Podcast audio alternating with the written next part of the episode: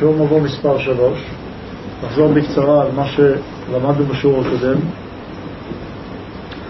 שאלנו בשיעור הקודם שאלה בסיסית, מה אמת המידה בין נכון ללא נכון? איך יודעים בחיים מה נכון ומה לא נכון? מי זוכר מה הייתה המסקנה? מי זוכר? אז לא תדעו לשפוט מה נכון ומה לא נכון ככה. כן, יוספי?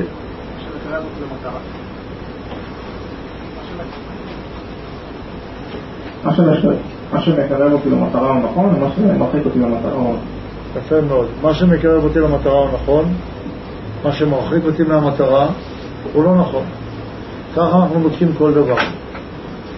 תחשבו על בן אדם שרוצה ללכת לקנות רהיט.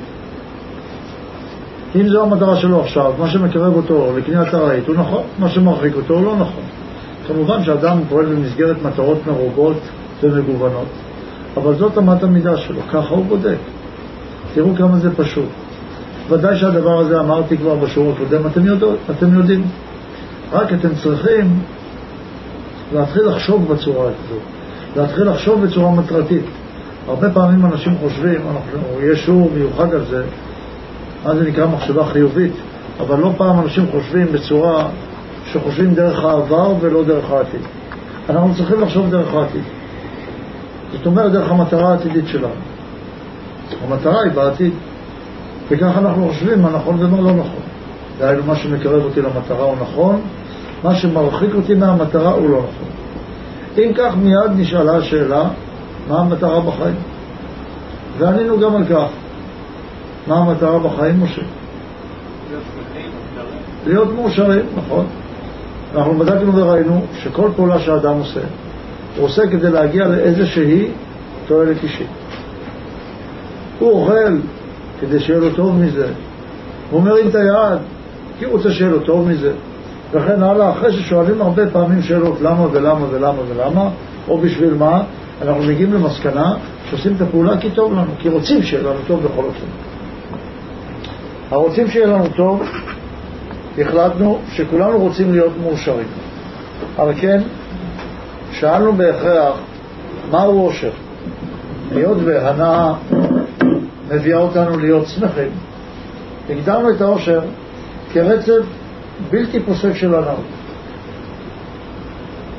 וגם שתהיה הנאה הגדולה ביותר. לכן ניסינו להבין מהי הנאה. הנאה היא מילוי של חיסרון. אם חסר לי משהו ואני מקבל עליו מילוי, אני נהנה. אם אני עייף ונותנים לי לישון, אני נהנה. אם אני רוצה להשכיל ונותנים לי להשכיל, אני נהנה. אם אני רוצה כבוד ונותנים לי כבוד, אני נהנה. מה שחסר לי, או מה שאני חושב שחסר לי, מה שאני מרגיש שחסר לי, אם נותנים לי עליו מילוי, אז אני נהנה. כן, שאלנו, אם כך, כדאי לנו לבדוק מה ההנאה הגדולה ביותר, איזה סוג רצון הגדול ביותר יש כדי שעליו אני אוכל לקבל את המילוי. ראינו שיש, עד לפה עוד פעם אני אעשה סדר, נאמר עוד פעם, התחלנו בצורת המחשבה, מהו נכון, איך אני יודע מה נכון ומה לא נכון בחיים. מה אמת המידה לנכון ולא נכון. מה שמקרב אותי למטרה הוא נכון, מה שמרחיק אותי מהמטרה הוא לא נכון. שלב שני, מה המטרה? תשובה, עושר. מהו עושר? רצף בלתי פוסק של הנאות. מהי הנאה? מילוי של רצון. מהו הרצון? הגדול ביותר שיכול להיות לי, שאליו כדאי לי לשאול. לצורך כך בדקנו ולמדנו איזה סוגי רצונות יש. למדנו שהרצונות מתחלקים לדומם, צומח, חי ומדבר. הרצון של הדומם, כמו שאתם רואים בדומם, הוא חסר תנועה. דהיינו, רק קיום הכרחי.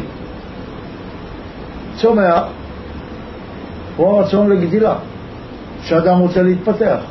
הן מבחינה גשמית, כשמדובר על רצונות גשמית, הן מבחינה נפשית, כשמדובר על הנפש, הן מבחינה רוחנית, כשמדברים על רוחניות.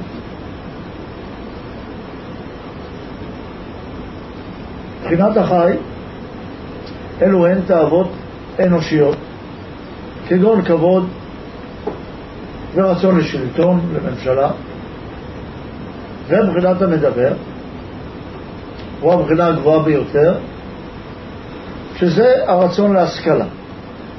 אם כך,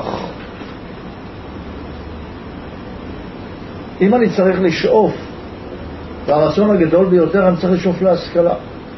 על כן שאלנו, איזה השכלה יש שהיא הגדולה ביותר שיכולה להוות את הרצון הגדול ביותר שלי?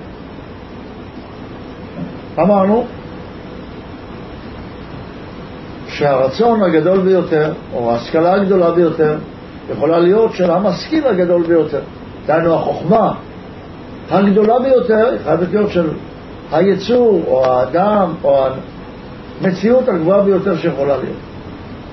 הסכמנו שהבורא, אם הוא קיים בכלל, אבל אם הוא קיים, ושוב אנחנו נדבר אם הוא קיים או לא קיים, ואם הוא קיים, מה זה בכלל?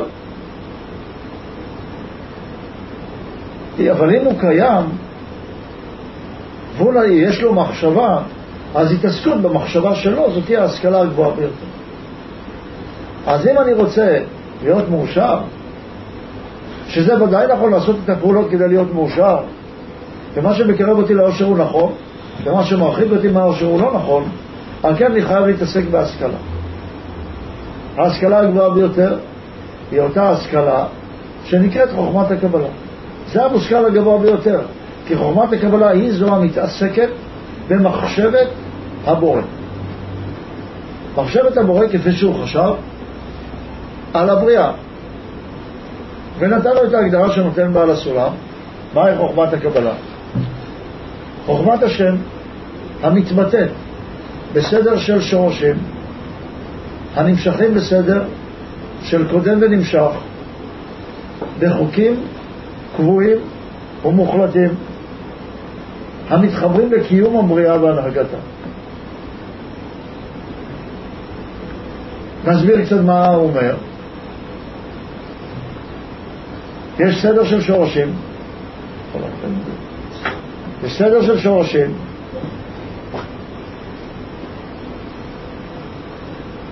שורשים הכוונה היא מציאות בכוח. הם נמצאים בסדר של קודם ונמשך, בסדר של סיבה ותוצאה. בחוקים קבועים ומוחלטים, זה לא דבר המשתנה לפי רצון האדם. הרצונות האלה, החוקים האלה הם קבועים בעולמות. והם מתחברים יחד לקיום הבריאה, דהיינו איך שהיא נמצאת במצב העכשווי, איזה חוקים יש כדי לקיים אותה במצב קבוע, וכן הנהגתה בתהליכים שקיימים בה. זאתי חוכמת הקבלה, לא מיסטיקה, לא קוסמיות למיניהן, לא חיזוי העתיד, לא קריאה בקפה, לא קריאה בקלפים, לא טהרות, לא אנרגטיקה, לא לעבור דרך דלתות, לא לכופף כפיות, ולא לראות מלאכים, אלא היא מדברת על סדר של חוקים קבועים ומוחלטים. יש עניין מיוחד בחומת הקבלה שאפשר להבין אותה אך ורק בתנאי שמגיעים גם להכרה נפשית מסוימת.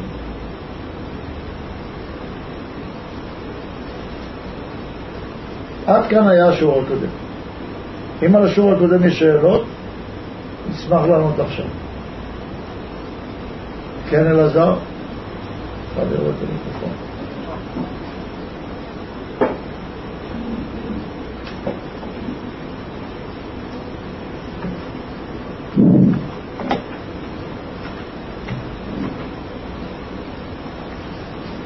בבקשה. אם אנחנו מתעסקים פה בעצם בחוקים קבועים ומוחלטים, אז מה, מה שונה לימוד המכניקה הזו כביכול משאר החוקים, דבר ראשון. דבר שני, אם אפשר להבין את זה רק בתנאי שמגיעים להכרה נפשית מסוימת, מה זה מועיל לי אם אני... אם אני לא הגעתי להכרה נפשית מסוימת ואני לא יכול להבין את זה, אז, אז זה לא יכול לעזור לי בעצם.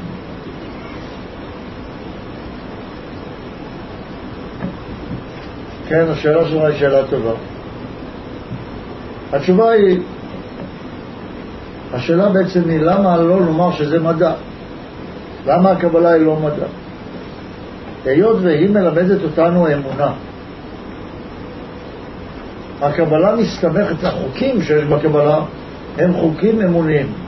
כל החוקים שאנחנו הולכים ללמוד הם חוקים כאלה המתארים את היכולת שלנו רק לפעול את הדבר, אבל התוצאה היא לא כמו במדע. אם חיברתי אחד ועוד שתיים, במדע אני מקבל שלוש. בקבלה, אם הבורא ירצה אני אקבל שלוש, אם לא, אני לא אקבל. אין הכרח בתוצאה כתוצאה מהפעולות. זאת אומרת שבקבלה זה נקרא יגעת ומצאת. לא יגעת וקיבלת, אלא יגעת ומצאת. כי האדם הולך ברחוב ופתאום מוצא משהו. אז בשביל מה צריך יגיעה? בן אדם שהולך ברחוב צריך למצוא את הדבר. צריך להתייגע, הולך עובד, מקבל משכורת, אבל אם אדם הולך ברחוב ופתאום מוצא, נקרא שהדבר בא לא ממנו. זה מה שהכוונה הגעת ומצאת. ועל כן צריך לראות שזה לא מדע, זה רק סגולה. אתה פועל את החוקים ומלמעלה נותנים לך. ואם רוצים ייתנו, ברצונו ייתן, ברצונו לא ייתן. זה רק סגולה, לכן זה לא מדע, לכן זה דת, כי זה מסתמך על אמונה. עד כדי שזה בכלל לא קשור לכמה פעולה עשית. למשל, אם יש למישהו 100 שקל, הוא נתן 40 שקלים, הוא מקבל שכר יותר גדול מאשר מישהו שיש לו 1,000 שקלים ונתן 100 שקלים. למה? כי הוא השקיע יותר. מקבלים על גודל היגיעה, לא על... גודל היגיעה הכוונה היא, וגם אז מה שמקבלים זה רק ברצון העליון, הוא רק מספר לנו, אם תעשו את הפעולות האלה, ישנה אפשרות שתקבלו. לכן הכל הוא סגולי. זה צריך להבין את זה, יש שיעור מיוחד. האם האם הקבלה היא דת או מדע?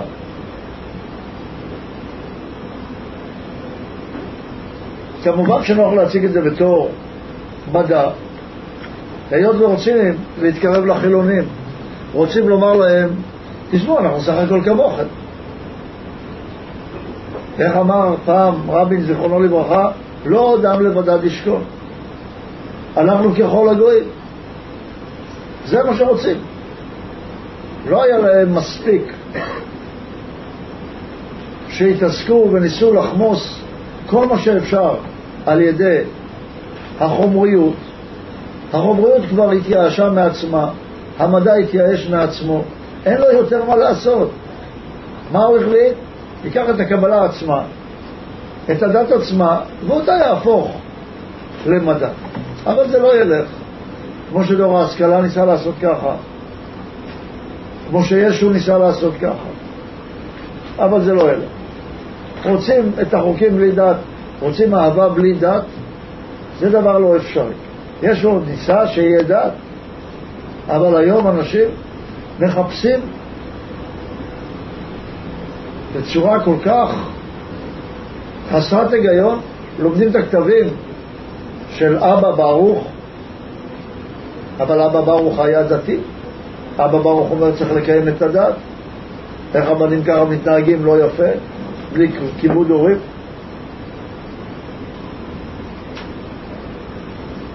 טוב, אז זה מה שלמדנו בשיעור הקודם. כן, יוסף.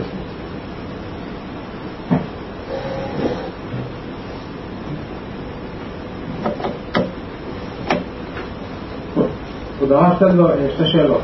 אחת, זה... בשיעור גם כן אמרת שהאדם הראשון נוצר לפני 5,726 שנה. אז מה אנחנו צריכים לדעת לראות כשרואים ממצאים ארכיאולוגיים של לפני מיליונים ועצמות אדם לפני כל כך הרבה שנים? זה דבר אחד. ודבר שני, זה אם החוקים האלה מוחלטים, אז איפה בעצם הבחירה שלהם?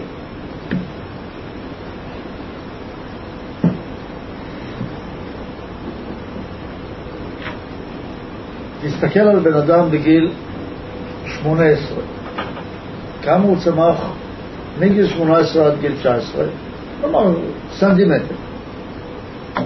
זאת אומרת, כל שנה הוא צומח סנטימטר. תסתכל עכשיו עליו בתור עובר. הוא מתחיל ממילימטר, תוך תשעה חודשים בערך 70 סנטימטר. מה היית אומר כמה זמן הוא חי ממילימטר עד 70 סנטימטר? כמה יש עשרה מילימטר בסנטימטר אחד, זאת אומרת הוא חי 700 שנה בתשעה חודשים. אם אתה יודע שכל העולם היה במצב של עיבור במצב הראשוני שלו, ואתה מודד אותו לפי גיל 18 או 19, שהוא גדל מעט, איך אתה יכול למדוד? הרי בהתחלה ההתפטרות היא הרבה הרבה יותר גדולה מבחינה פיזית מאשר אחר כך. זה יהיה אך טעות לחשוב ולחקור ולבדוק על פי נתונים של היום, מה היה פעם. היום יודעים למשל שהפחמן שבעצמות גדל באופן מסוים, וחוקרים אם הוא גדל כל שנה או משתנה כל שנה באופן הזה, אז מודדים אחורה ואומרים, הוא חי חמישה מיליון שנה, עשרה מיליון שנה, וכן הלאה. אתה שואל אותי על מחקרים. אני לא יודע, באמת, איך עוד לא התייאשתם מהמדע. כל יום הוא משנה את דעתו. אני גם פעם למדתי מדע. כשאני ניתחתי עכברים ושאלתי שאלות, אמרו לי זה ככה, אנחנו לא יודעים יותר מזה. זה גרם לי לעזוב את האוניברסיטה. אמרתי, אם הם יודעים רק פה את החומר, מה ש... רק את האיך, אבל שום דבר לא את המה, לא את הלמה, לאן זה מוביל, מאיפה זה בא, שום דבר. ידעו רק טכניקה. אתה רוצה שהמכונאי יגיד לי דברים כל כך גבוהים? המכונאי יספר לי מתי בנו את האוטו. אבל זה מה אכפת לך אם זה לפני חמשת אלפים או לפני מאה מיליון שנה, או לפני מאה מיליארד שנה? מה זה משנה לך? מה, אתה חוקר היסטוריה? נגיד שלפני חמישה מיליארד שנה, או לפני חמישה מיליון שנה, או לפני חמשת אלפים שבע מאות שנה, מה זה משנה? עכשיו, מה אתה עושה מחר? מה אתה עושה בעוד שנה? האם אתה מתחיל כל כולך להשקיע בלימוד של חוכמת הקבלה, או רוב רובך, או שאתה מתחיל לחקור היסטוריה, אתה יודע כבר מה אמר רבי שמעון בר יוחאי, פרשת בעלותך באות נ"ח, שכל מי שלומד את התורה כהיסטוריה שתפח רוחו, וטוב לו שלא נברא. בבקשה. העניין הוא שאם אתה רואה, לפחות בדוגמה, אתה רואה עצמו של דינוזאורים אתה רואה דברים שאתה רואה את הרוחות האלה בשטח. עכשיו, השאלה אם זה... אי אפשר לעצום עיניים ולהגיד זה לא קרה. ואם יש חוכמה שמסבירה את השתשרות האירועים, אז היא גם צריכה להסביר גם את העניין הזה. הרי כל, כל החוכמה בפנים. אז אולי שזה הסבר טוב, זה הגיוני. הנה, נתתי לך הסבר אחד. אתה רוצה אני יכול לתת לך עוד כמה. זה רק עניין שכלי. למצוא את ההסבר הנכון. אבל תגיד לי, כשאתה יוצא החוצה ואתה מסתכל על השמש, נכון, אתה רואה שהיא צהובה, ודוד הולך להסתכל בשמש והוא גם רואה שהיא צהובה, ומשה יוצא החוצה ומסתכל על השמש ורואה שהיא צהובה. ואנחנו יוצאים החוצה ואנחנו אומרים על פי שתיים נקום דבר. ואני מסתכל ואני רואה שהיא צהובה. אבל לפני אלפיים שנה, בחוכמת הקבלה כתוב שהשמש ירוקה. אז מי צודק? המדע, העיניים שלי שחוקרות ורואות שהשמש צהובה, או שחוכמת הקבלה שאומרת שהשמש היא ירוקה. חוכמת הקבלה צודקת. לא, לא היה מטוסים, לא היה חלליות, לא יצאו מחוץ לאטמוספירה, רק הסתכלו באופן הזה, רק היה להם את הנתונים הרוחניים, ודרך זה ידעו ובדקו וחקרו והגיעו למסקנה, וכך קיבלו מבורא עליון, ששמש זה זעירנטין, זעירנטין זה צבע ירוק, ולכן השמש ירוקה. כמה פשוט. לפני אלפיים שנה כתבו שיש חורים שחורים בשמיים, כוכבים שאינם מאירים. צחקו על, על חומת הקבלה, מה זה כוכב שאינו מאיר? לפני כ-70 שנה גילו שיש חורים שחורים בשמיים. המדענים, המהוללים, שידעו כל כך הרבה, חקרו את ה... כל כך הרבה. כל כך הרבה דברים במדע, המדע הולך ומתפתח לאט לאט. ולאט לאט באמת מתפתח. אם המדע יתפתח מספיק, אז הוא יצליח לראות לאט לאט שכל מה שאמרו בחוכמת הקבלה הוא אמת ויציב. תראה, אלפיים שנה אומרים אותו דבר, לא משנים אפילו דבר אחד, עד כדי כך שאומרים אם דבר אחד ישתנה, הכל לא נכון. הכל. בבל שהייתה בשיא תפארתה, שיא תפארתה. חז"ל אומרים, היא תחרב, ויהיה עליה תל חורבות, ויצמחו עליה צמחים, אמרו בדיוק איזה צמח, ואיזה ציפורים יקננו שם, כמו שהיו אומרים היום על וושינגטון שתחרב. ותראה איזה סכנה הם אומרים, אם אחד מהדברים שאמרנו לא יתקיים, הכל לא נכון. תראה לי מדע אחד שאומר ככה, אם דבר אחד מהמדע לא נכון, כל המדע לא נכון. איך חז"ל העזו להגיד ככה? חז"ל רואים דגים נמשכים לחוף, שואלים אותם, תגידו, ראינו חלקי דגים, מותר לאכול? הם למדנו סימנים. מה, מה הסימנים? זוכר מה הסימנים? צריך סנפיר וקשקשת. אמרו, אנחנו לא ראינו סנפיר, אבל קשקשת ראינו, אפשר לאכול? אפשר, תאכלו. איך? מה זאת אומרת? נוכל לדעת שיש לו רק קשקשת, הרי כתוב גם סנפיר. אם יש לו קשקשת, יש לו גם סנפיר. הם לא היו ביולוגים, גם לא צוללנים. אמרו להם, אם באחד האוקיינוסים נמצא איזה דג שאולי יש לו קשקשת ואין לו סנפיר, אמרו אין דבר כזה. גם אם תחפשו בכל האוקיינוסים, לא תמצאו. ואמרתי כבר, הם לא היו צוללנים, חז"ל. איך הם לקחו כזה סיכון? והם אומרים, דבר אחד ממה שאמרנו לא נכון, הכל לא נכון. הם הסתכנו. ומה נגיד?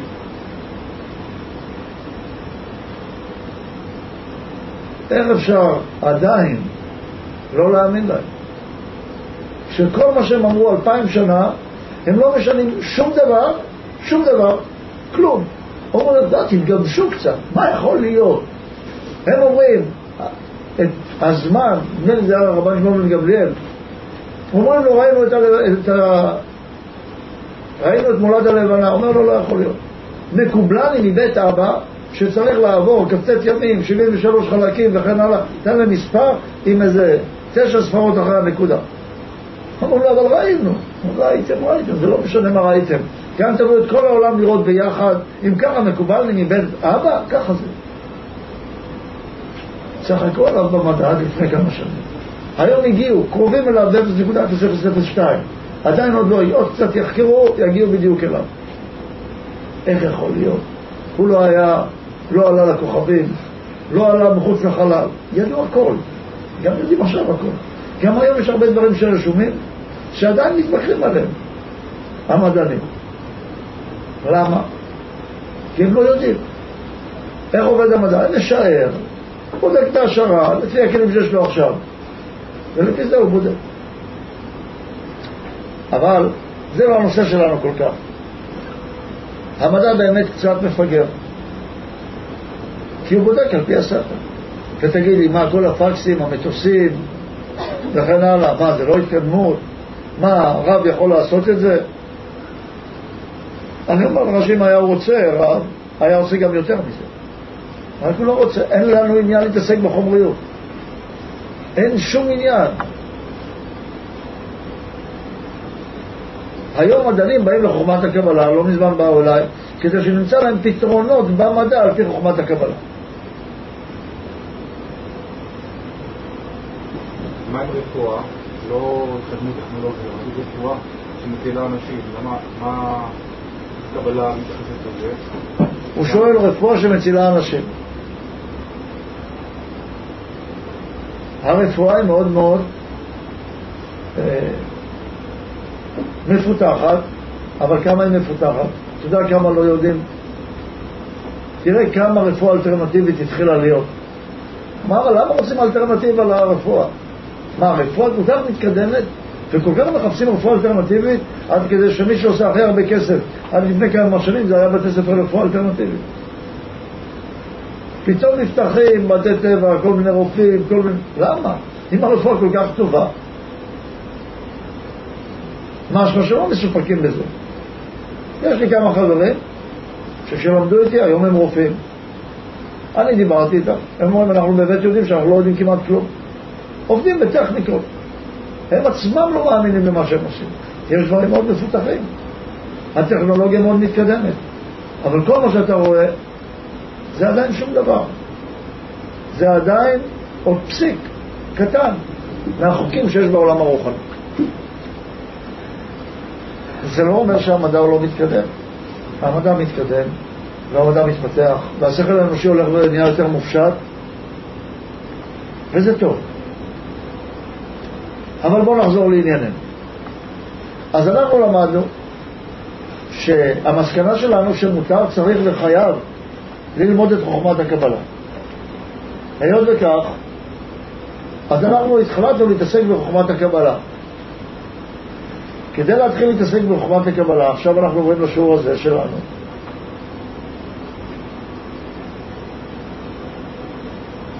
ואנחנו שואלים את עצמנו, מי הוא הבורא?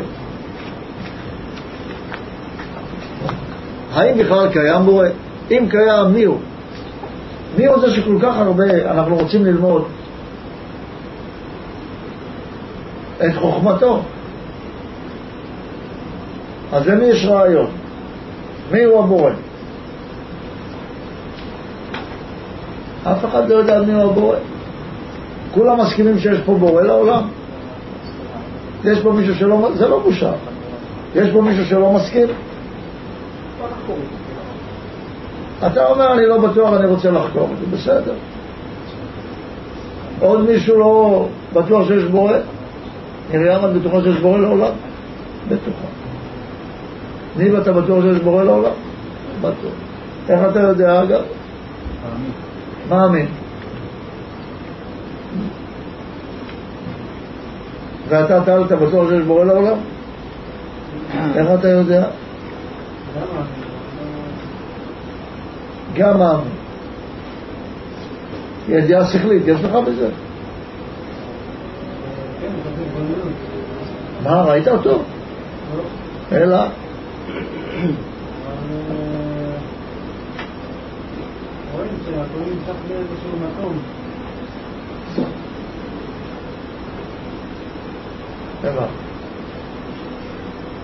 אז מה אתם אומרים? כולם, רובם פה לפחות, אומרים שיש בורא לעולם.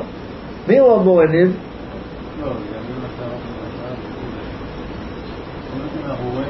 אולי תדבר עם המיקרופון שישמעו אותך. אם אנחנו רואים שבני אדם עושים כל מיני דברים מושלמים, כביכול ככה נראה, דברי, יוצרים כל מיני דברים, אמנות, הכל כזאת, פלא ממש. אז על אחת כמה וכמה אם אדם יחשוב קצת עם עצמו, יתבונן, ויראה את כל השלמות שיש בבריאה, והסדר, יבין שיש מישהו שסידר את זה, ולא איזה התפוצצות שהייתה ונוצר פתאום. טוב, בסדר, אני שומע את התירוצים, אבל השאלה שלי עכשיו הוא, היא, מי הוא הבורא? מי הוא הבורא? מה אתה אומר ששון? מי הוא הבורא? אפשר לדבר על הבורא במושגים אנושיים, אנחנו יכולים להתייחס רק לתוצאות, כאילו למה שהבורא עשה, אפשר להגיד. כן, אז מה, ממעשיך יקרנוך, אומר. כן, איזה מעשה, דרך איזה מעשה אתה מכיר את הבורא. כל הבריאה, וכולל כל הדברים שקורים לי יום. לא כל כך הבנתי. מי הוא הבורא אם כך מבחינתנו? נקודת זה ההסתכלות שלנו. זה שיצר את כל מה ש... ש... את כל הבריאה, את כל מה שקיים. הוא אומר הבורא זה זה שברא את הבורא. אז הבורא הוא בורא. אבל איך בכל זאת אני אגיד מי הוא, מבחינתי? מה היחס שלי אליו? הוא יצר אותי. הוא היוצר. כן, אני שומע. כן, מי עוד יש לו רעיון מי הבורא? זה שגורם לו להרגשה טובה בעולם. זה שגורם לנו הרגשה טובה בעולם. כן, הוא גורם לנו הרגשה טובה בעולם, זאת אומרת, אם מישהו עושה לך מסאז' אז הוא הבורא. לא, לא, אבל יכול להיות שהוא שלח אותו לעשות זה. אה, הבנתי.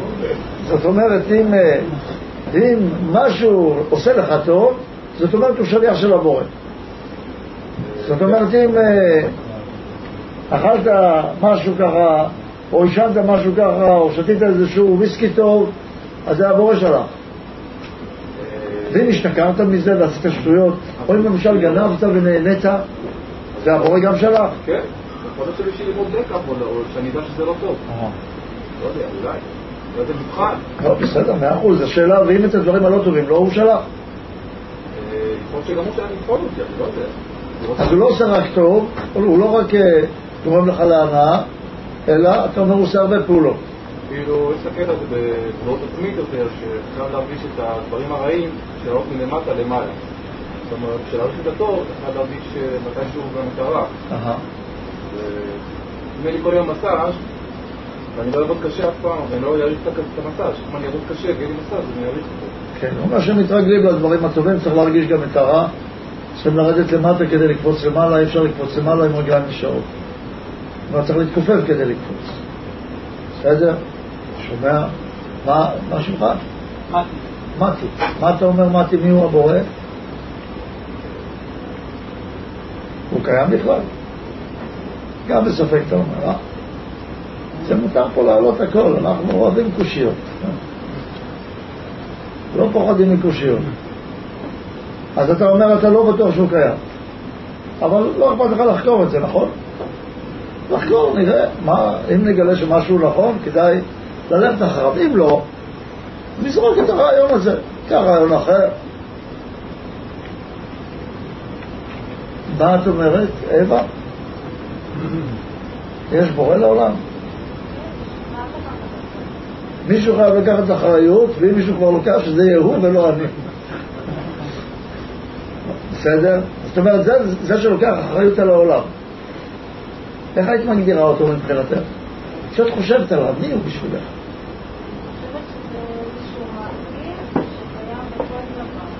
מרכיב שקיים בכל דבר, גם בארנבת. זאת אומרת, הארנבת יש לה גם איזשהו בורא קטן כזה בתוכה. גם לדוממים? זאת אומרת, הוא קיים בכל דבר. לא שהוא קיים, זה מין חלקיק שמרכיב את זאת אומרת, האלוקים זה הרבה הרבה חלקיקים קטנים כאלה שמצויים בכל הבריאה. אה, בורא מפורר יש לך. רק תדעי לך שאת שפינוזה זרקו מהיהדות בגלל זה. כמעט זרקו אותו מהיהדות. שפינוזה אומר, לא, אני יודע, זה בסדר, אני רק משתמש בזה. שפינוזה אומר שהסך הכל הישויות הרוחניות של סך הכל הפרטים, ההרכבה שלהם הם האלוקים. אבל זה בורא מפורט, לא יכול להיות שיהיה בורא מפורט כל כך.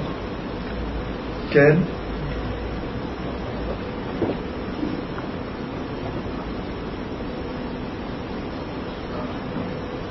למה אי אפשר להגיד שכל המציאות... אני שאלתי שאלה, אתה רק יכול להגיד תשובה עכשיו?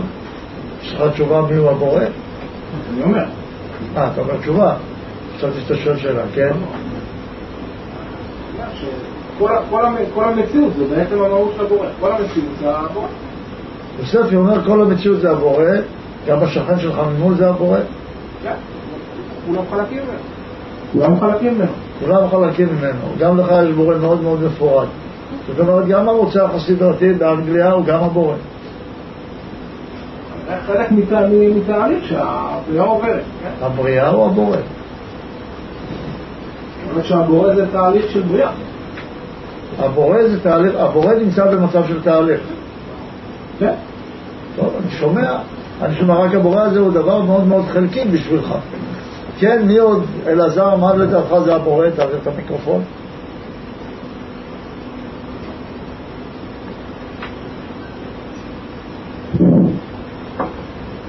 אה, אולי אפשר להגיד אה, עילת העילות וסיבת הסיבות. עילת העילות, הסיבה הראשונית להכל. טוב, אני שומע. מה זה אומר? מה הסיבה אליו? אין לה סיבה, אנחנו דיברנו שבסדר של שורשים, המציאות בכוח, וקודם נמשך לסיבה ותוצאה, אז מתחילים ממקום שאין בו אין בו השגה, שם זה... זה תראו, הוא אומר כזה דבר. הוא אומר, הסיבה להכל זה הבורא. אבל מתי יבוא ורוצה לחקור את העניין ושואל אותך, למה שאני צריך ללכת ולהגיד, הסיבה, אם אני לא יודע מה הסיבה, אז זו הסיבה להכל. ומה הסיבה שלו? אז התשובה היא פשוטה, אם אנחנו נתחיל מקודם ונמשך, אנחנו נגיע אחורה ואחורה, אין לדבר סוף, חייבים לעצור את ה- את הלופ אז הזה. בגלל שאתה לא יודע איפה איפה, אני לא יודע? אני יודע שאי אפשר לדעת זה. בגלל שאתה לא יודע מהי ההתחלה, אז אתה תחליט שזה הבורא?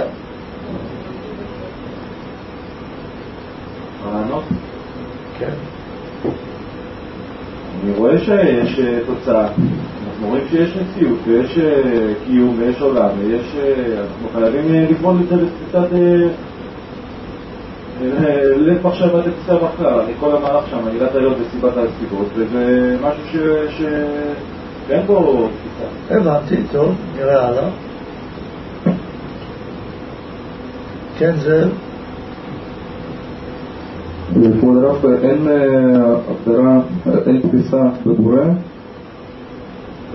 אלא ממעשיך יקרנוך, איך אה, אנחנו, איך האור האלוקים אה, מתפעל בנו, איך אנחנו מתפעלים מהאור שלו, ועל זה אפשר לדבר. אז איך אנחנו, מה התפיסה שלנו אותו? התפיסה שלנו לפי החז"ל, אה, שדרך הטוב להיטיב ואין בו שום חיסרון כלל וכלל. טוב, אני שומע, תכף נדבר על ההגדרה הזאת. כן, ניב? להפעיל את הכל ונותן את המציאות בכל רגע. מחיה את המציאות בכל רגע, ו... מחיה ומקיים את המציאות בכל רגע. מחיה ומקיים את המציאות בכל רגע. טוב. תראו, הבורא, בואו ננסה להגיע להגדרה ביחד. מה שאנחנו רוצים להגיע. הבורא מבחינתנו חייב להיות דבר שהוא שלם. לא יכול להיות דבר מחולק. למה? כי אני אומר, כשאני רוצה, למה אני בכלל אומר שיש בורא לעולם? למה אני מתחיל בכלל לחקור מיהו הבורא? אני אומר שלכל תוצאה יש סיבה. אם לכל תוצאה יש סיבה, אני יכול להסכים לזה ואני יכול לא להסכים אגב. האם בן אדם מסכים שיכולה להיות תוצאה בלי סיבה? למשל, הייתי אומר לכם, תראו, הכוס הזה נמצאת פה, למה? בלי סיבה. כלומר, הייתם מגיעים הביתה, ופתאום לא הייתה, לא היה מחשב בבית, והייתם שואלים מה קרה, אתם גרים עם שותף בבית. שואלים אותו, תגיד, אתה ראית איפה המחשב? הוא אומר, כן, אני באתי הביתה, ישבתי פה על הכורסה, ופתאום המחשב נעלם. אתה עובד עליי, לא יכול להיות, אני לא מסוגל להסכים לזה. או הייתי אומר לך, תשמע, אתה רוצה שהכוס תגיע אליך, אל תרים את היד, אל תזוז. אם לא תזוז, אתה מאמין שיקרה משהו אם לא תזוז, או שרק אם תרים את הכוס היא תתרומם. אנחנו רואים, ואם תמשיכו לחקור את זה, צריך קצת דיון בזה, אבל אם תמשיכו לחקור בזה, תראו שאין לכם ברירה, אלא מוטבעת בנו אמונה כזאת, וטוב שכך, שלכל תוצאה יש סיבה. אין לנו ברירה לחשוב אחרת. דרך המחשבה השכלית, ההגיונית של האדם, המוטבעת בנו כאמונה שלכל תוצאה יש סיבה. אי אפשר להסביר את זה. אי אפשר להסביר את הלוגיקה הזאת שקיימת בנו, אבל היא חוק מונחה באדם שאי אפשר בלעדיו. היות ואי אפשר בלעדי החוק הזה, לכן, אגב, מישהו פה לא מסכים לכך שלכל תוצאה יש סיבה? אתה לא מסכים. כן, בבקשה.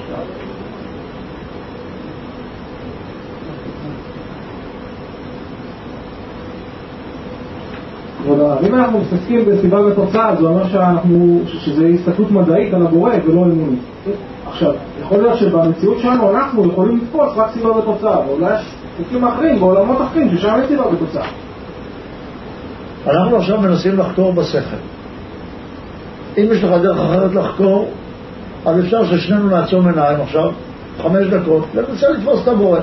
נגיד שניסינו ועוד לא תפסנו, אז בואו עכשיו נדבר במצב ששנינו יכולים לדבר עליו.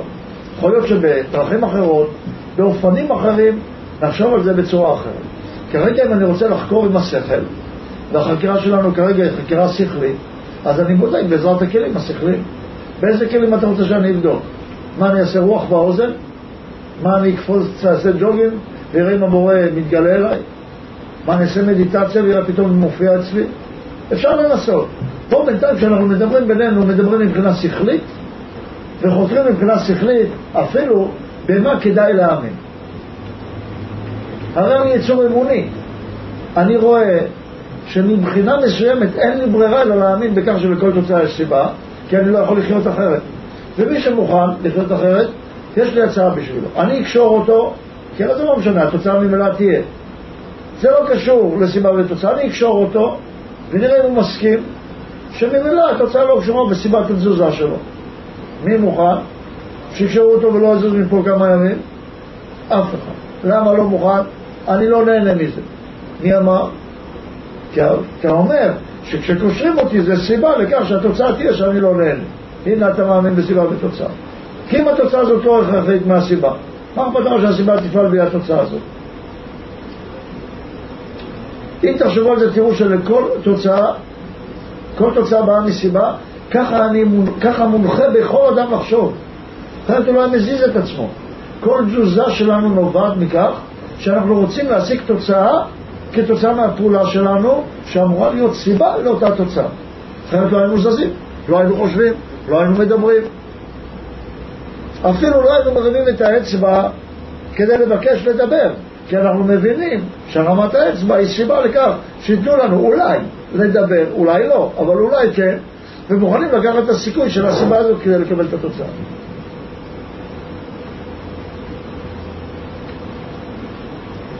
כן, יש ספק. כבוד הרב, אבל הרעיון של סיבה ותוצאה זה מדע, כל המדע אמרנו שהוא הסתברות בעצם. שכולם מסכימים שהמדע הוא לא מדויק, הוא רק הסתברותי, למרות שגם חלק מהחוקים גם היוונים ראו אותם בזמנו, וגם חוקים שרואים אותם עכשיו, אבל בעצם כל המדע זה הסתברות. אז ברגע שאנחנו מסתכלים על סיבה ותוצאה, לא אנחנו חושבים במונחים של הסתברות ולא במונחים אמוניים. אתה תעשה את זה ויקרה ככה, אתה צריך להאמין שזה יקרה, אבל... מה זה אמונה?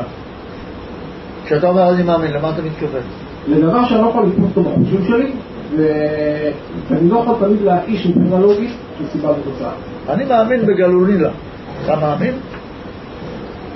לא יודע מה זה, כנראה שלא. ובורא, אתה יודע מה זה שאתה מאמין בו? זה אני נמצא פה, לא? אז למה אתה לא מאמין בגלולילה? תאמין גם, אתה יודע מה, תאמין, במוחמד, למה לא במוחמד? למה דווקא במשה?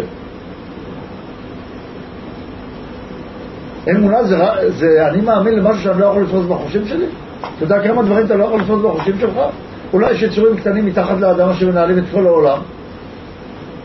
אולי, אולי לא. אולי מה שיש בתוך רגבי, רגבי, רגבי העפר שמנחים את כל העולם, יש הרבה פנטזיות לכל מיני אנשים. בגלל שלא יכולים לתפוס אותם, בגלל זה צריך להאמין בהם? לא, לא ככה. לא ככה בשום אופן. אמונה יכולה להיות מדומיינת לחלוטין, אפשר להאמין בכל מיני דברים. ניתנו לנו אמונות בסיסיות שאותן אנחנו חייבים לקבל כאמונה. ומהם אני צריך להתחיל לצמוח עם הכלי הנהדר שנתנו לי שכל, כלי מדעי. אני צריך לחקור את אותן אמונות ומה מתפתח בהן. האמונה הראשונית של האדם היא שלכל תוצאה יש סיבה, אין לו ברירה אלא להאמין בכך. למשל, הוא לא חייב להאמין בחושים שלו, כי הוא יכול בעזרת השכל לחקור ולראות שיש דברים מעבר לחושים שלו. למשל, הוא לא חייב לקבל שרק מה שהוא רואה בחושים שלו זה מה שקיים. למשל, גלי רדיו קיימים? קיימים. אני רואה אותם? לא. אני מחזיק אותם? לא. אני תופס אותם בעזרת טרנזיסטור. יש אמצעי המקשר ביני לבין הדבר. גם אם אני אומר לך, תסתכל מה אתה רוצה. למה אתה מסתובב? למה הסתובבת? כי אתה מאמין לי. זאת אומרת, ישנה אפשרות שיעבור לך ידע על ידי שמוע, כי אתה מאמין לי. ואם אני אומר לך, הוא אמר כך, ושם נמצא הרחוב הזה והזה, אז אפשרי שיש לך ידיעה, ידיעה מוחלטת, כתוצאה משמיעה. יש כמה סוגי ידיעות, אבל הידיעה הזאת של סיבה ותוצאה היא ידיעה הכרחית. נולדנו עם המציאות הזאת של צורת המחשבה הלוגית. לכן אני חייב לבחור, חייב לבחור להאמין בכך. דבר ראשון. דבר שני, עכשיו אני רוצה לחקור בצורה מדעית האם יש בורא בעולם או לא, מתוך ההנחה שלכל תוצאה יש סיבה. זו הנחה שאני לא יכול לבטל אותה. לכן, אני חייב לומר, אם כך, שיש סיבה ראשונית, יש סיבה לקיום, יש סיבה לבריאה. אם יש סיבה לבריאה, וכמו שמישהו אמר פה, אלעזר, שהיא סיבת הסיבות, אני יכול ללכת אחורה. הסיבה לסיבה, והסיבה לסיבה של הסיבה, אבל זה מתחיל מאיזשהו מקום. מה, מאיפה זה צריך להתחיל? המקום שממנו זה מתחיל, זו הסיבה הראשונית לפני הכל. הסיבה הראשונית לפני הכל, זה אני קורא הבורא. היא חייבת להיות דבר שלם שאין בו חיסרון. מה זאת אומרת אין בו חיסרון?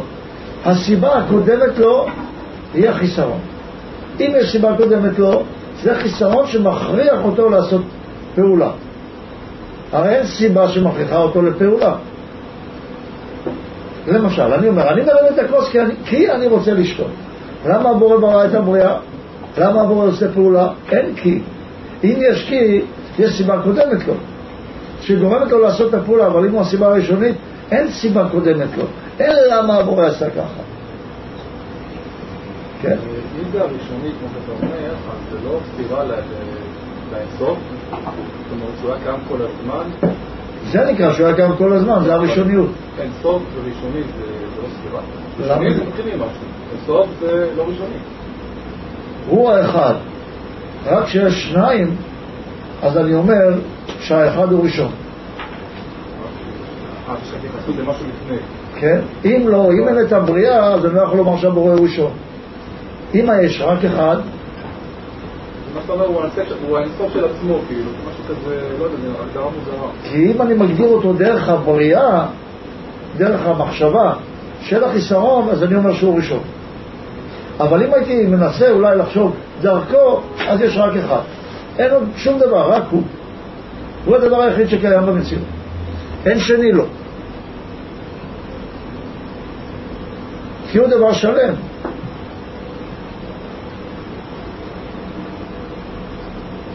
למה אני אומר שהוא ראשון?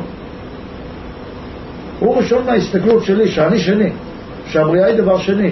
כי אני מסתכל מצד התוצאה, יש כבר תוצאה, אז מה הדבר הראשוני לתוצאה הזאת?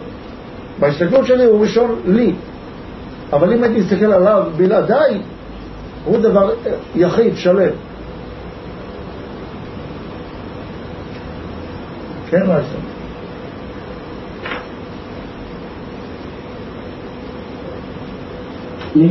אם אני מגדיר את הבורא כדבר שהוא לא בעל חיסרון, וגם מצד השלילה, אני מגדיר אותו, זה להראות את החילוק עליו, האם אפשר להוכיח דבר שיש לו מציאות שהיא לא בעלת חיסרון?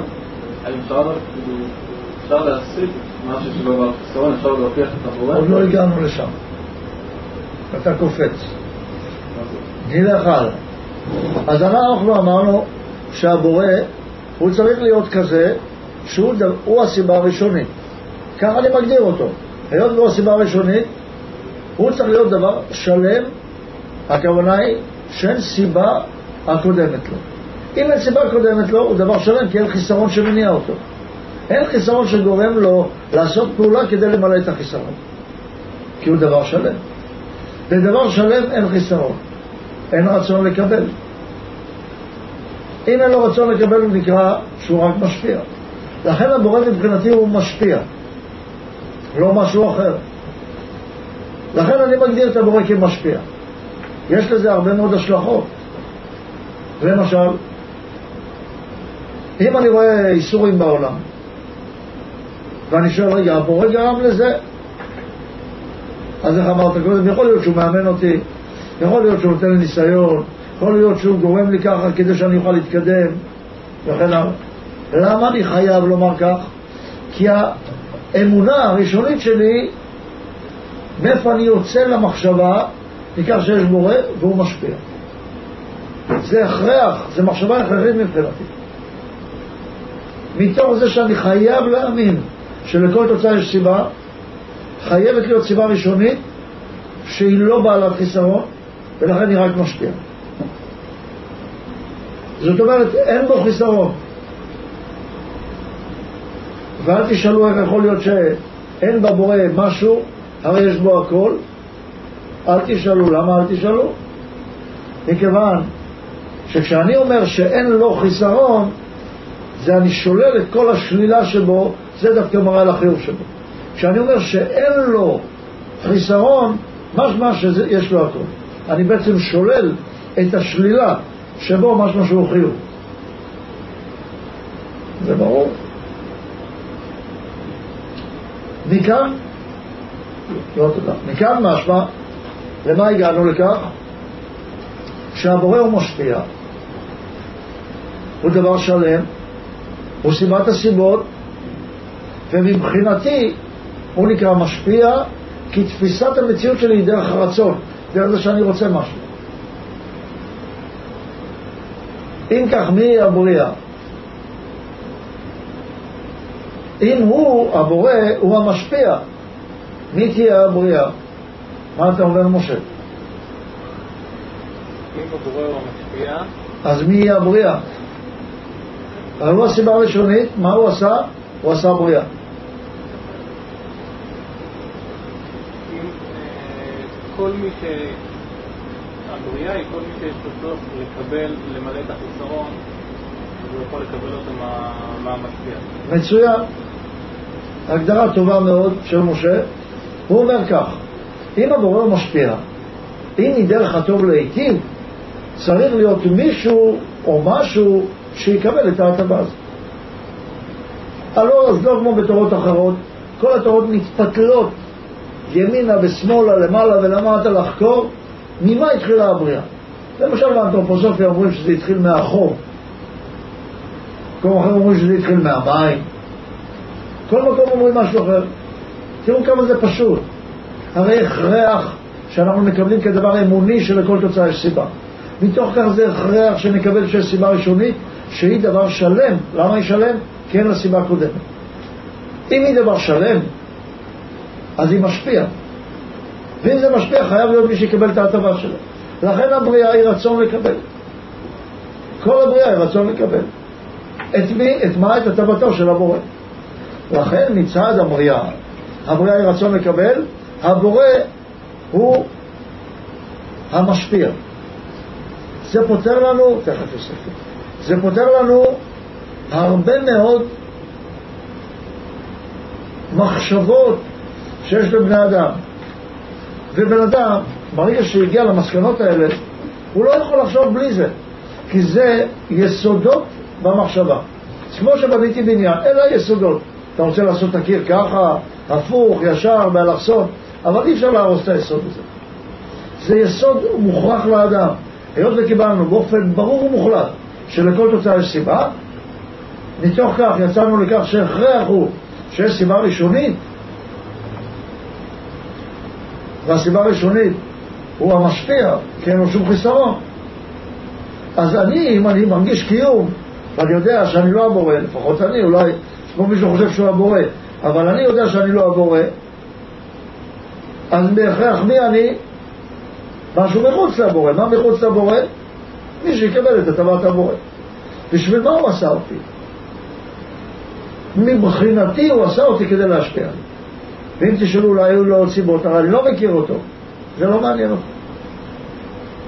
כן. אני שואל, למה לא את המיקרופון רגע?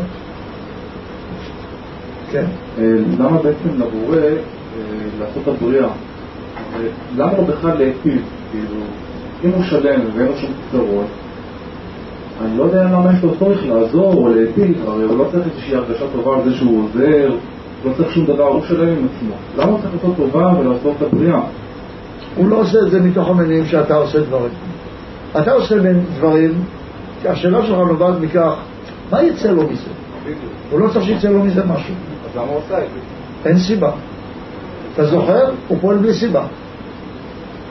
רק הטבה פועלת בלי סיבה. כל זמן שאתה פועל עם סיבה, עם אינטרס, מוזר דברים שאתה עושה דברים בלי? אני לא, כי אני לא קורא. אבל למה הוא יוצא בלי סיבה? זאת אומרת, למה הוא מוזר לחשוב על זה ככה? לא, כל שאלה, אז למה שתהיה- שהוא יכול לעשות דברים אחרים בלי סיבה? הוא יכול לעשות גם דברים שלא מטיבים. לדוגמה, הוא יכול לעשות, לא יודע מה, ליצור דומם שלא עושה כלום. אבל הוא לא יכול לקבל את הטבתו. מדרך הטוב להיטיב. אם מדרך הטוב להיטיב, אה, אז אז ההטבה זה גם סיבה. לא, מדרך הטוב להיטיב. או, קח אור, שים אותו בפינה, הוא יישאר בפינה, תגיד לו, תשמע, אני כועס עליך, לך תעמוד בפינה. תדליק להם בפינת החדר, תראה, הטבע שלו להתפשט. זה טבע של הטוב להיטיב. זאת אומרת, אם אני מחפש תירוץ או סיבה, למה הבורא עשה ככה, זה נקרא בחוכמה, אין שאלה בעצמותו. מה זה אין שאלה בעצמותו? שאלה זה נקרא חיסרון. אין חיסרון בעצמותו. איך אני יכול לשאול על עצמותו, כשאני שואל על עצמותו אני שואל למה? למה הוא עשה ככה? התשובה היא, אין לי תשובה למה הוא עשה ככה. אין לי תשובה. למה אין תשובה? כי אין פה שאלה. אין לו חיסרון, אין, אין סיבה שהכריחה אותו לפעול ככה. הוא יכול כך, הוא יכול אחרת, אבל בכל מקרה דבר אחד בטוח, שזה לטובה.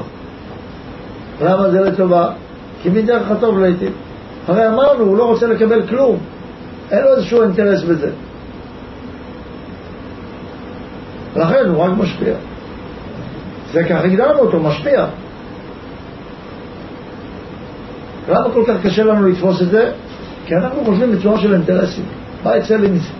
מה, סתם אני מרים את הכעוס? טיפש מי שעושה פעולה בלי תכלית.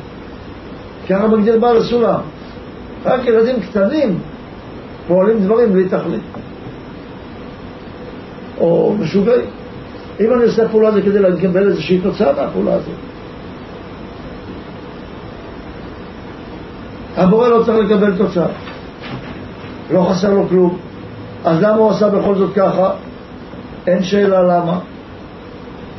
כל מה שאני יכול לחקור זה רק בבריאה, לא בבורא. הבורא עשה ככה, עכשיו מה אני עושה עם זה? הבורא נתן לי חמש אצבעות. למה הוא נתן לי חמש אצבעות ולא שש? לא יודע. הוא נתן לי חמש, עכשיו מה אני עושה עם החמש האלה? זו השאלה. למה הבורא נתן לי שני עיניים? אני יכול לנסות לחקור מה אני עושה עם שתי עיניים. יכול לתת לי גם ארבע עיניים. היה לתת לי גם עיניים מאחורה. מה רע? היה יכול להיות דווקא נחמד מאוד, לא? הייתי צריך לראות 360 מעלות, היה דווקא יפה.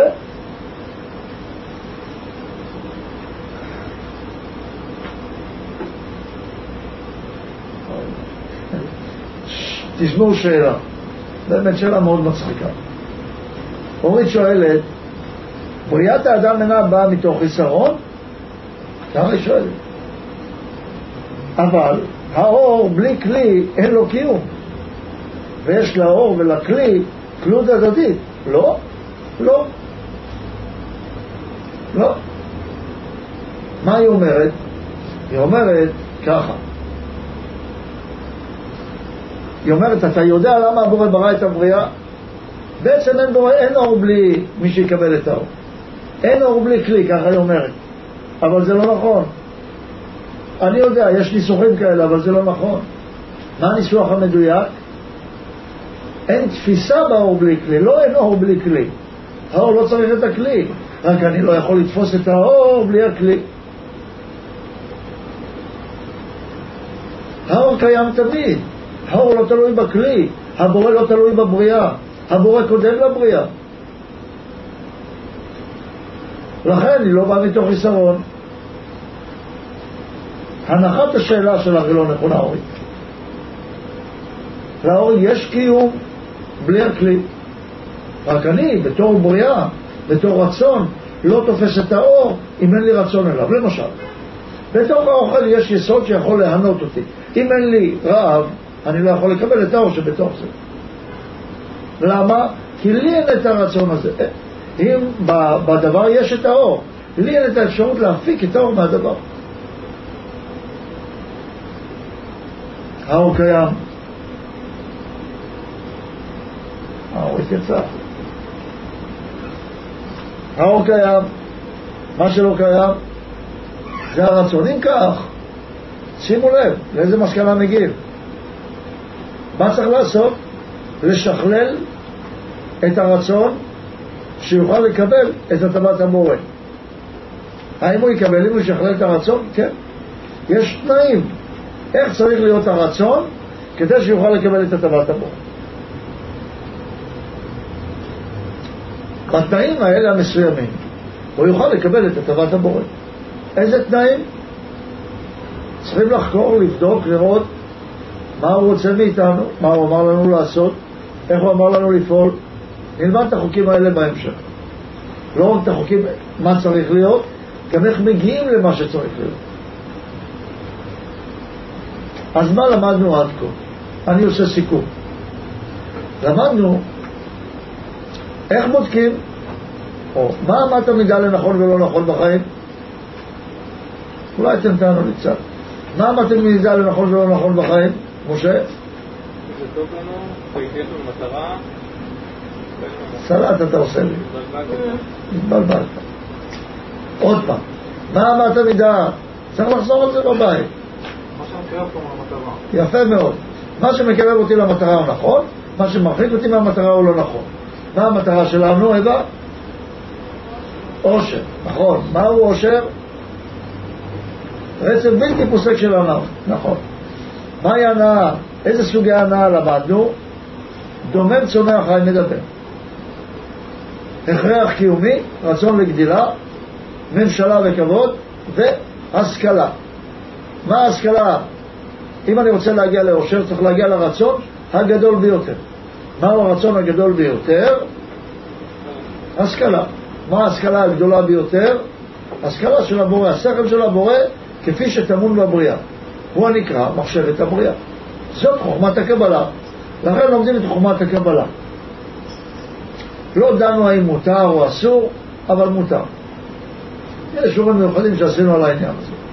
לא רק מותר, אפילו חייב.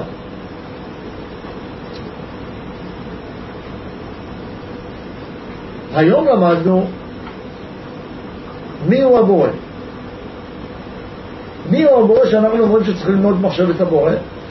אמרנו שמתוך כך שאנחנו מחויבים, בנויים כך, שאנחנו, יש לנו אמונה מובנית שלכל תוצאה יש סיבה, ולכן צריכה להיות סיבה ראשונית, שהיא דבר שלם שלה אנחנו קוראים הבורא.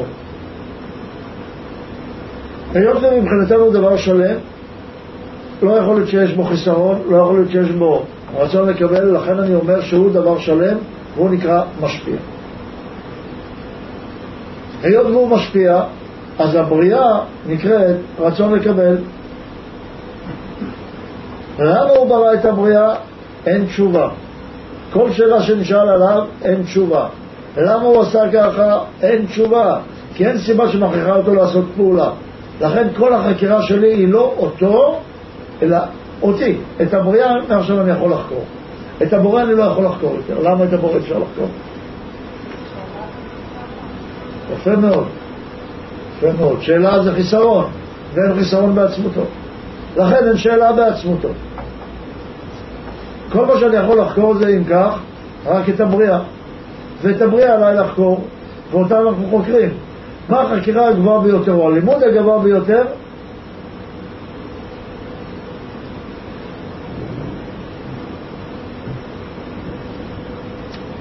אפילו מה הדבר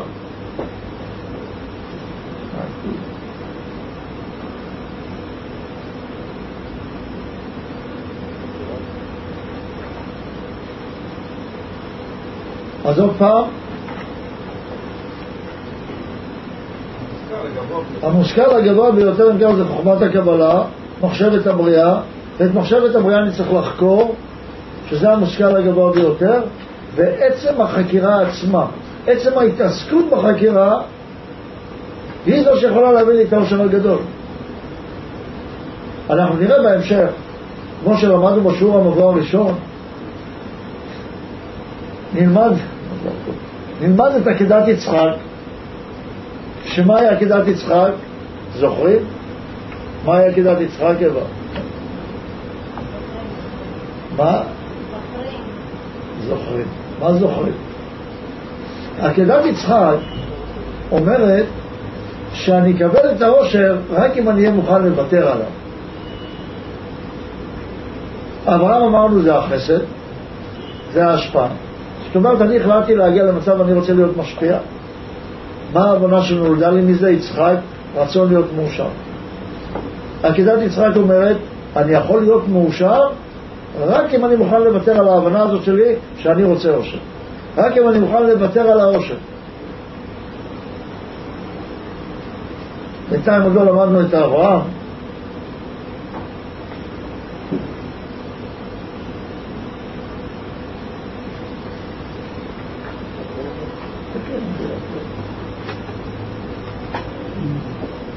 טוב, שאלות. כן, זאב.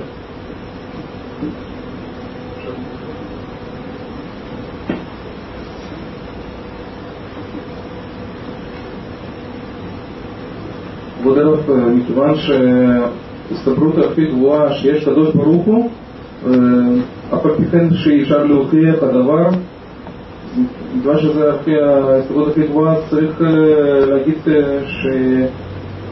שאנחנו על הספק הזה צריכים לשים את חיינו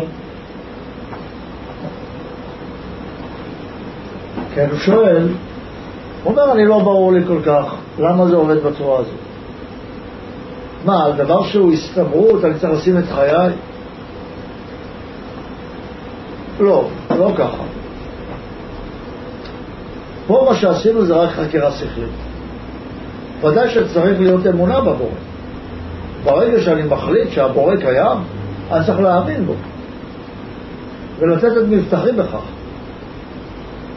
שאם תחקור עוד, פה החקירה היא קצרה, נראה שאין ברירה אחרת. לא יכול להיות קיום אחר. לא יכול להיות משהו אחר. אם אני אומר שאין בורא, גם אני ממילא לא קיים. כי אין תוצאה בלי סיבה. אם אני קיים, חייבת להיות סיבה שמקיימת את התוצאה.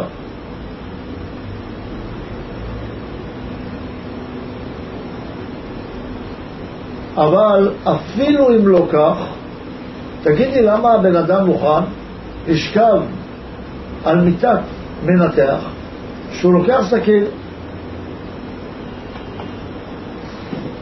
וגורם לבן אדם כמעט מוות. חותך אותו, מוציא לו איברים, מכניס לו איברים. למה הוא סומך עליו? על מה? על הסתברות. הוא נותן את כל גופו.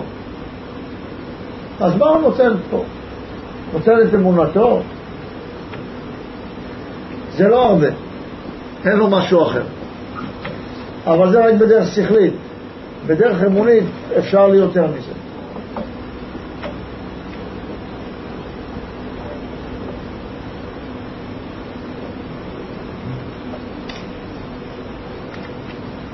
אז שאלנו האם מותר ללמוד קבלה.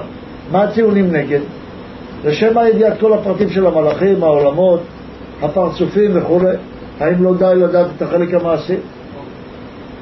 שאלה שנייה, הלא קבעו כבר החכמים שתחילה צריך למלא כסו בשעה זו ופוסקים.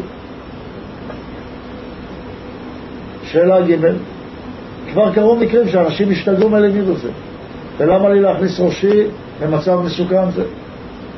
שאלה ד' לא כל הרוצה לבוא וליטול את השם יבוא וליטול אלא רק קדושים משרתי כן האם כאלה אנו שאנחנו מרשים לעצמנו ללמוד חוכמת הקבלה?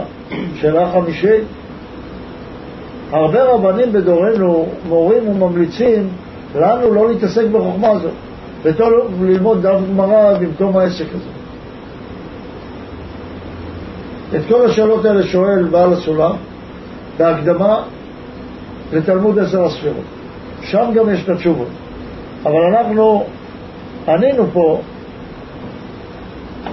שטוב וחייב להשקיע את רוב מרצנו ויגיעתנו בחוכמת הקבלה. זה חוזר אחורה? מהי חוכמת הקבלה?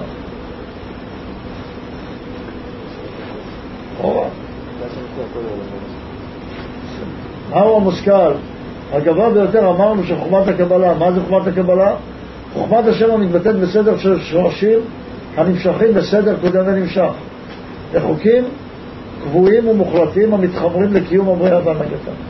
זאת היא חוכמת הקבלה, לא מיסטיקה, לא קוסמיות למיניהן, לא חיזוי העתיד ולא שום פנטזיות אחרות.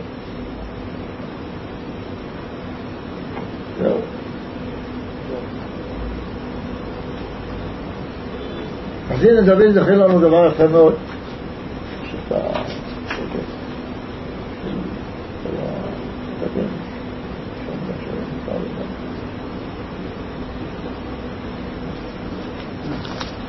ועל זה ישנן כמובן הרבה תשובות.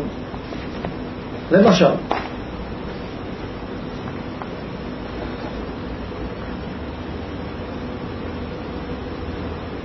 בהקדמה לספר, להקדמה לשאר ההקדמות של רבי חיים ויטל, הקדמה לעץ חיים, כותב רבי חיים ויטל בעמוד י' טור ב' בלי ספק כי העוסקים בתלמוד בבלי בלבד מגששים כעיוורים קיר בלבושי התורה ואין להם עיניים רואות ברזי התורה נסתרים. עוד אומר, כי בלי ספק בהיותם עוסקים בפשטיה ובסיפורי הלבדה, היא לובשת בגדי אלמנותה, ושק יבשת כסותה, וכל האומות יאמרו לישראל, מה דודך מידות? מה תורתכם מתורתנו? הלא גם תורתכם סיפורים באבלי העולם. אין עילבון תורה גדול מזה, ולכן אוי להם לבריות מעלבונה של תורה. כובל רבי יהודה צבי מוהנזיים זצ"ל אומר דברים שגם כתובים בזוהר הנה ידוע כי הגורם לכל האיסורים הנוראים של עניות וחרב, ביזה והרג, רחמנא ליצלן ומפאת חוסר ההשתדלות בלימוד חוכמת הקבלה. הרב הקדוש מזדיצ'ו בספרו סור מרע ועשה טוב כותב והנה בלי ידיעת חוכמת הקבלה הוא כבהמה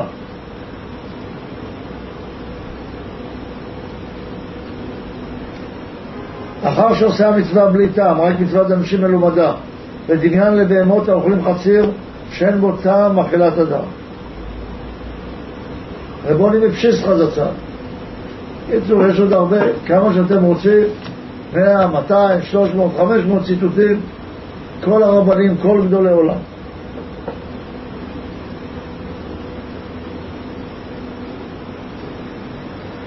שואל אורח, 172, איך בינתיים אפשר להמשיך לחיות עד שנקבל את העושר? האם צריך לחכות לו? זאת לא עבדות? ומה רע בלהיות עבד למלך?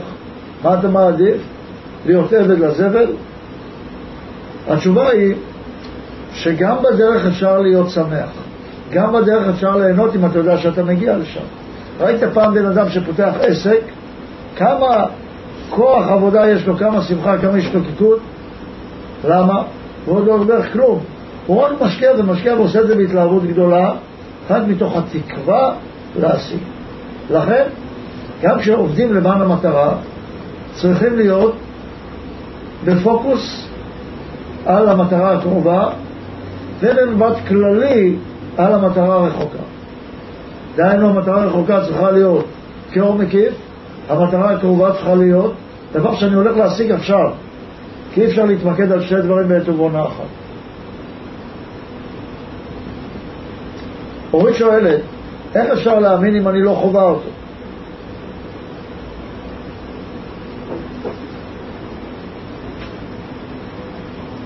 הרי... אה, זה גוש קטיף.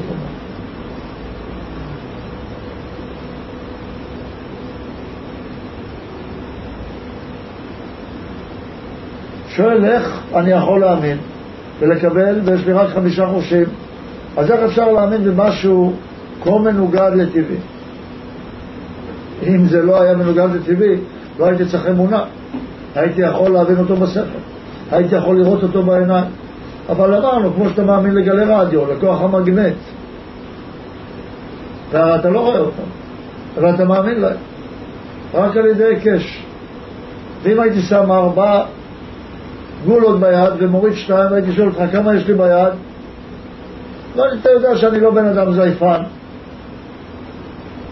מה היית אומר, כמה יש לי? כמה יוסף לי? שתיים, אתה רואה. אתה בטוח? בטוח. הוא אומר, אם אני בטוח שאתה לא זייפן לי שתיים, איך אתה יודע? היקש. זאת אומרת, אנחנו מוכנים לחיות על פי היקש. לא פעם ולא פעמיים, אפילו יותר מאשר החושים. שאפילו שהחוש מטעה אותנו, אנחנו יודעים שאם השכל אומר לי אחרת, אני הולך על פי מה שאני מבין, לא על פי החוש. כי אנשים בפרטה מורגנה רואים כל מיני דברים. אפשר להאמין גם אם אני לא חווה את הדבר. החוויה זה סוג של ידיעה מאוד מאוד פרימיטיבית. אני מבין שאורית שאלה את השאלה. תשאל את אורית היא צריכה לקפוץ ממגדל עזריאלי, פעם הייתי אומר מכל מושלו, כדי לדעת שהיא תתרסק, או שהיא צריכה לחוות את זה קודם, ואז היא תדע אם היא תתרסק או לא, אבל אז היא כבר לא תדע אם היא תתרסק או לא. שאל אותה מה היא חושבת. התשובה היא ודאי, לא צריך כל דבר לנסות. יש דברים שאני יכול לדעת בלי לנסות. אפשר מניסיון של אחרים, ואפשר מהיקש, ואפשר באמונה. מה זה אמונה? נדבר. תהיה לנו שיחה מיוחדת על מה זה אמונה. עוד שאלות? בבקשה.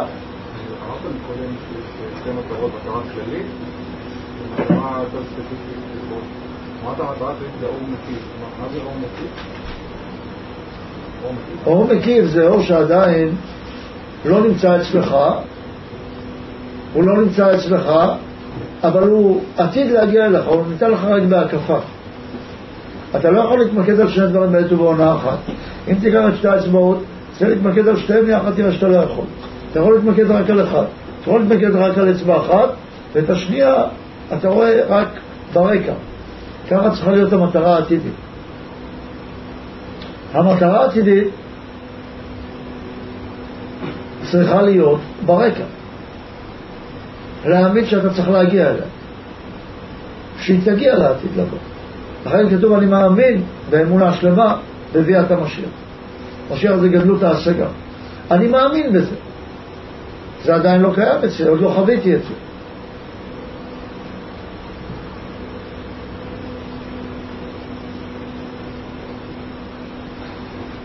אשר מציע, כדאי לבדוק קודם כל לקפוץ ממגדל שלום, ואם זה עובד, לנסות, לנסות את מגדלי עזריאלי. טוב, בזכות הדעת. כן, יוסף. אנחנו נלמד אבל באופן מסודר מה זה אור מקיף, מה זה אור פנימי, איזה סוגי אור פנימי, איזה סוגי אור מקיף, וכן הלאה. אמרנו שהמציאות האמיתית בעצם זה שיש בורא, זה המציאות המוחלטת. עכשיו, אם יש בריאה, אז נוצר משהו מופרד מהבורא. אתה התנגדת להגדרה שלי שאנחנו חלק מהבורא. אז כדי ליצור את הבריאה, אז הוא היה צריך ליצור משהו מופרד ממנו. או שהיה משהו מופרד ממנו לפני זה. זה אמרנו שזה לא יכול להיות. אז יש פה שני דברים נפרדים. אז איך יכול להיות מציאות כזאת שיש משהו מופרד מהבורא? מפאת כל יכולתו, הוא יכול לברוא דבר שהוא מחוצה לו. לכן זה נקרא בריאה. בריאה זה מהמילה בר. מה זה בר? בר זה מחוץ. לכן כל הבריאה היא מחוץ לבורא. לכן הוא נקרא בורא. למה? כי הוא עשה את הבריאה. איך? איך הוא עשה? מפאת כל יכולתו, אין לו מניעה לעשות דבר מחוץ לעצמו. הרי הוא ברא את החיסרון, חיסרון לא קיים בו. איך יש נותן מה שאין בו? הרי אם אין בו חיסרון, איך הוא ברא בריאה שהיא חיסרון? מפאת כל יכולתו. כן, משה. אם ברשותך, כבוד הרב, לחזור לדוגמת הטרנזיסטור, ולראות אם אני מבין נכון. יש איזשהו סוג של אה, גלים, גלי רדיו, שאנחנו צריכים כדי לתפוס אותם, אנחנו צריכים איזה מכשיר שנקרא טרנזיסטור. ואז אנחנו יכולים לשמוע ולהגיד, אה, הנה יש שירים, יש משהו. ואם אני מבין מה שאולי חלק ממה שאני למד פה היום, זה שאנחנו צריכים את השכל שלנו כסוג של המרה כרגע, סוג של המרה של אנרגיה מסוימת שקיימת פה בכיתה, בעולם בכלל, וזה הסוג של הטרנזיסטור שממיר לנו את הידע הזה, וככה אנחנו מבינים אותו. בהחלט כך. עכשיו השאלה שלי אם יש איזשהו חלק בגוף שהוא יותר טוב מהטרנזיסטור שנקרא שכל. כן, יש, קוראים לו אמונה. כן, קוראים לו אמונה. ואיך אנחנו משכללים את הכלי הזה? זה אנחנו נלמד. זה בדיוק מה שבאנו פה לעשות, לראות איך משכללים את הכלי של האמונה, ונראה שהשכל הוא רק אמצעי, אחד המכשירים, כדי לשכלל את הכלי הזה שנקרא אמונה, שהוא הכלי היותר טוב ויותר מדויק כדי להגיע לקבל את האור הזה. שבשכל הוא רק מבין את הדרך, אבל להלך או להיות במקום רק עם אמונה. אני צריך ללמוד מה זה אמונה. שכל לא מספיק. כמו שבאהבה, לא מספיק שאתה יודע מה צריך לעשות כדי לאהוב את השני. זה אתה עושה בשכל. מה צריך? אחר כך אתה צריך לעשות פעולה של פעולה עצמית עם הלב כדי לאהוב. הרי בסופו של דבר מי שמקבל את האור זה הלב. להרגיש. להרגיש, בדיוק. האמונה תלויה בהרגשה, בהרגשת הלב. לא מספיק רק לחשוב את הדבר. מודעות היא לא מספיקה. כן, יוסף. אז הרב, איך אני יכול להוכיח לעצמי שהאמונה זה לא צורך פסיכולוגי שלי? זה משהו אמיתי בפני עצמו. אני רואה שאתה רואה בשדות זרים.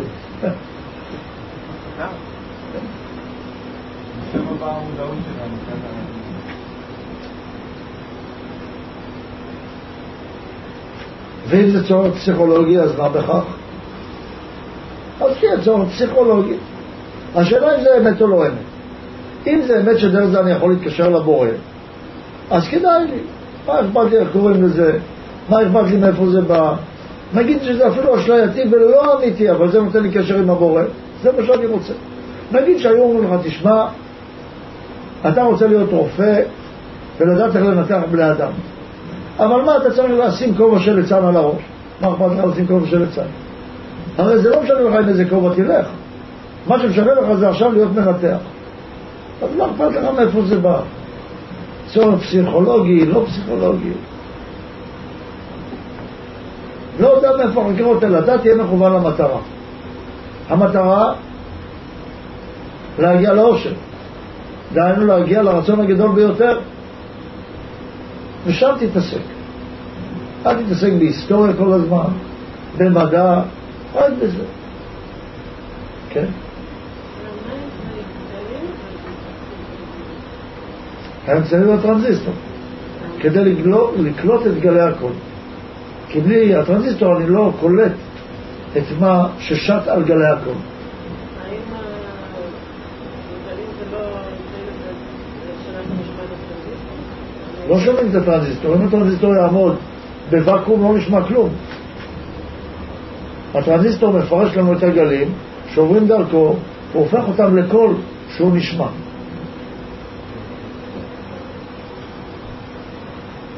טוב, סיכום של מה שלמדנו היום.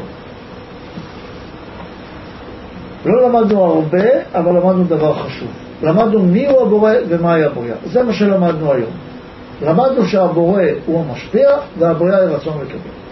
תראו, רק שני דברים למדנו, אבל הדברים האלה הם הבסיס, בסיס לכל דרך המחשבה שלנו מעתה ועד עולם. זאת אומרת, כל פעם שתשאלו מחדש, למה הבורא עושה כך? ישר תורידו את השאלה. הבורא הוא המשפיע. אם זה פותר הרבה בעיות. יש איסורים בעולם? הבורא מייסר מישהו? לא. למה הבורא עשה שילד קטן בגיל שנה ימות? הוא מיטיב? כן. הבורא רוצה להיטיב לנו, בגלל זה הוא הרג ילד בן שנה. למה הבורא עשה את השואה? כי הוא מיטיב. מה, בזה שהוא הרג שישה מיליון יהודים הוא מיטיב? כן. אבל אני לא מרגיש ככה. נו, ואז מה? אבל זה מוזכר ראשון. מה שאתה מרגיש, לא מרגיש, חושב, לא חושב, הכל שים בצד. אתה חייב לחשוב עם הכלי היסודי הראשוני שהבורא אותו ממיתים. והבריאה היא רצון לקבל. בלי זה אי אפשר להתחיל לחשוב. כן?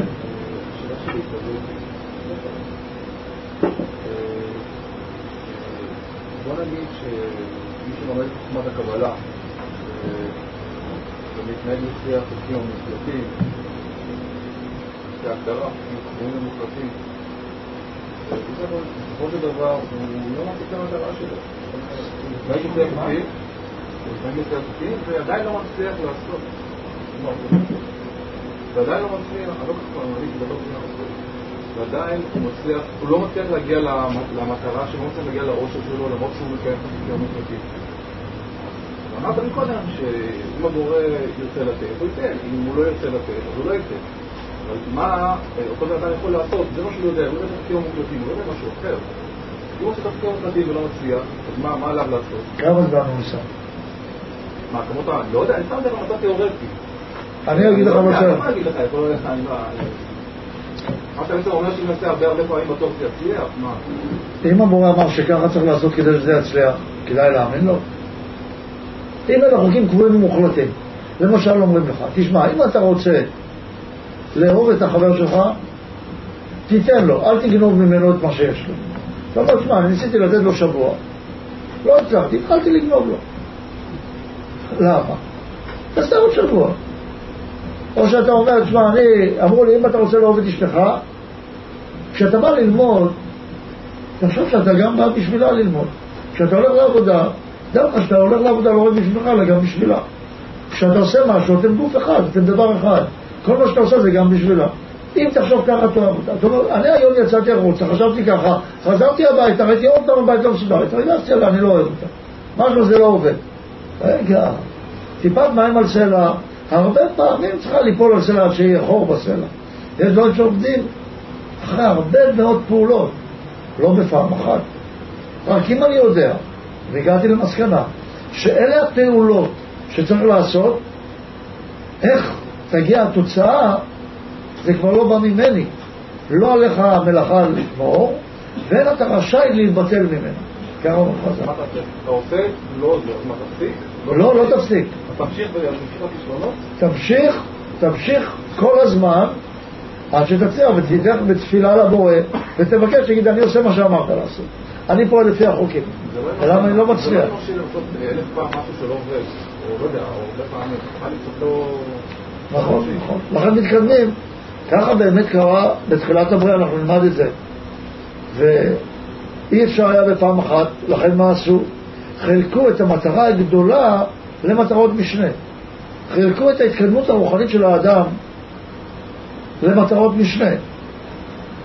אתה בשום אופן לא צריך להשיג בבת אחת את המטרה הרחוקה. במקום להרים, עומד לך משאית למטה, חבר שלך אומר לך, תעלה את המשאית למעלה, אתה לא יכול, אבל אם תפרק אותה לחלקים, תעלה בהתחלה את הגלגל, ואחר כך עוד גלגל, ואחר כך את ההגה, זה אפשרי, אבל להרים את המשאית אתה לא יכול. אבל אם אתה מרים את ההגה, אגב, הרמת כל המשאית, אתה כבר במהלך. מצד אחד אני רואה את המטרה הכללית, אבל אני מתחיל בתהליך, דבר ועוד דבר ועוד דבר, ואני מתקדם עם מטרות משנה. לכן באמת אחת החוכמות הגדולות, לא לבקש להשיג הכל בבת אחת, אלא להתקדם בעקבות. לכן, איך אנחנו הולכים? ימין, שמאל, ימין, שמאל, ימין, שמאל, ולא עושים בבת אחת הכל. לכן חילקו את האדם ל-60 ריבו. לכן חילקו את התורה ל-60 ריבו אותיות. מה זה ישראל? יש 60 ריבו אותיות לתורה. טוב, בזה אנחנו מסיימים את השיעור הזה. שיעור הבא אנחנו נלמד איך בעצם הבורא ברא את הבריאה, מה הסדר שהוא ברא אותה, ואיזה חוקים הוא הנהיג לנו בבריאה. נלמד עוד שני חוקים או שלושה חוקים בשבוע הבא בעזרת השם, ביום חמישי, בשבוע הבא ביום חמישי,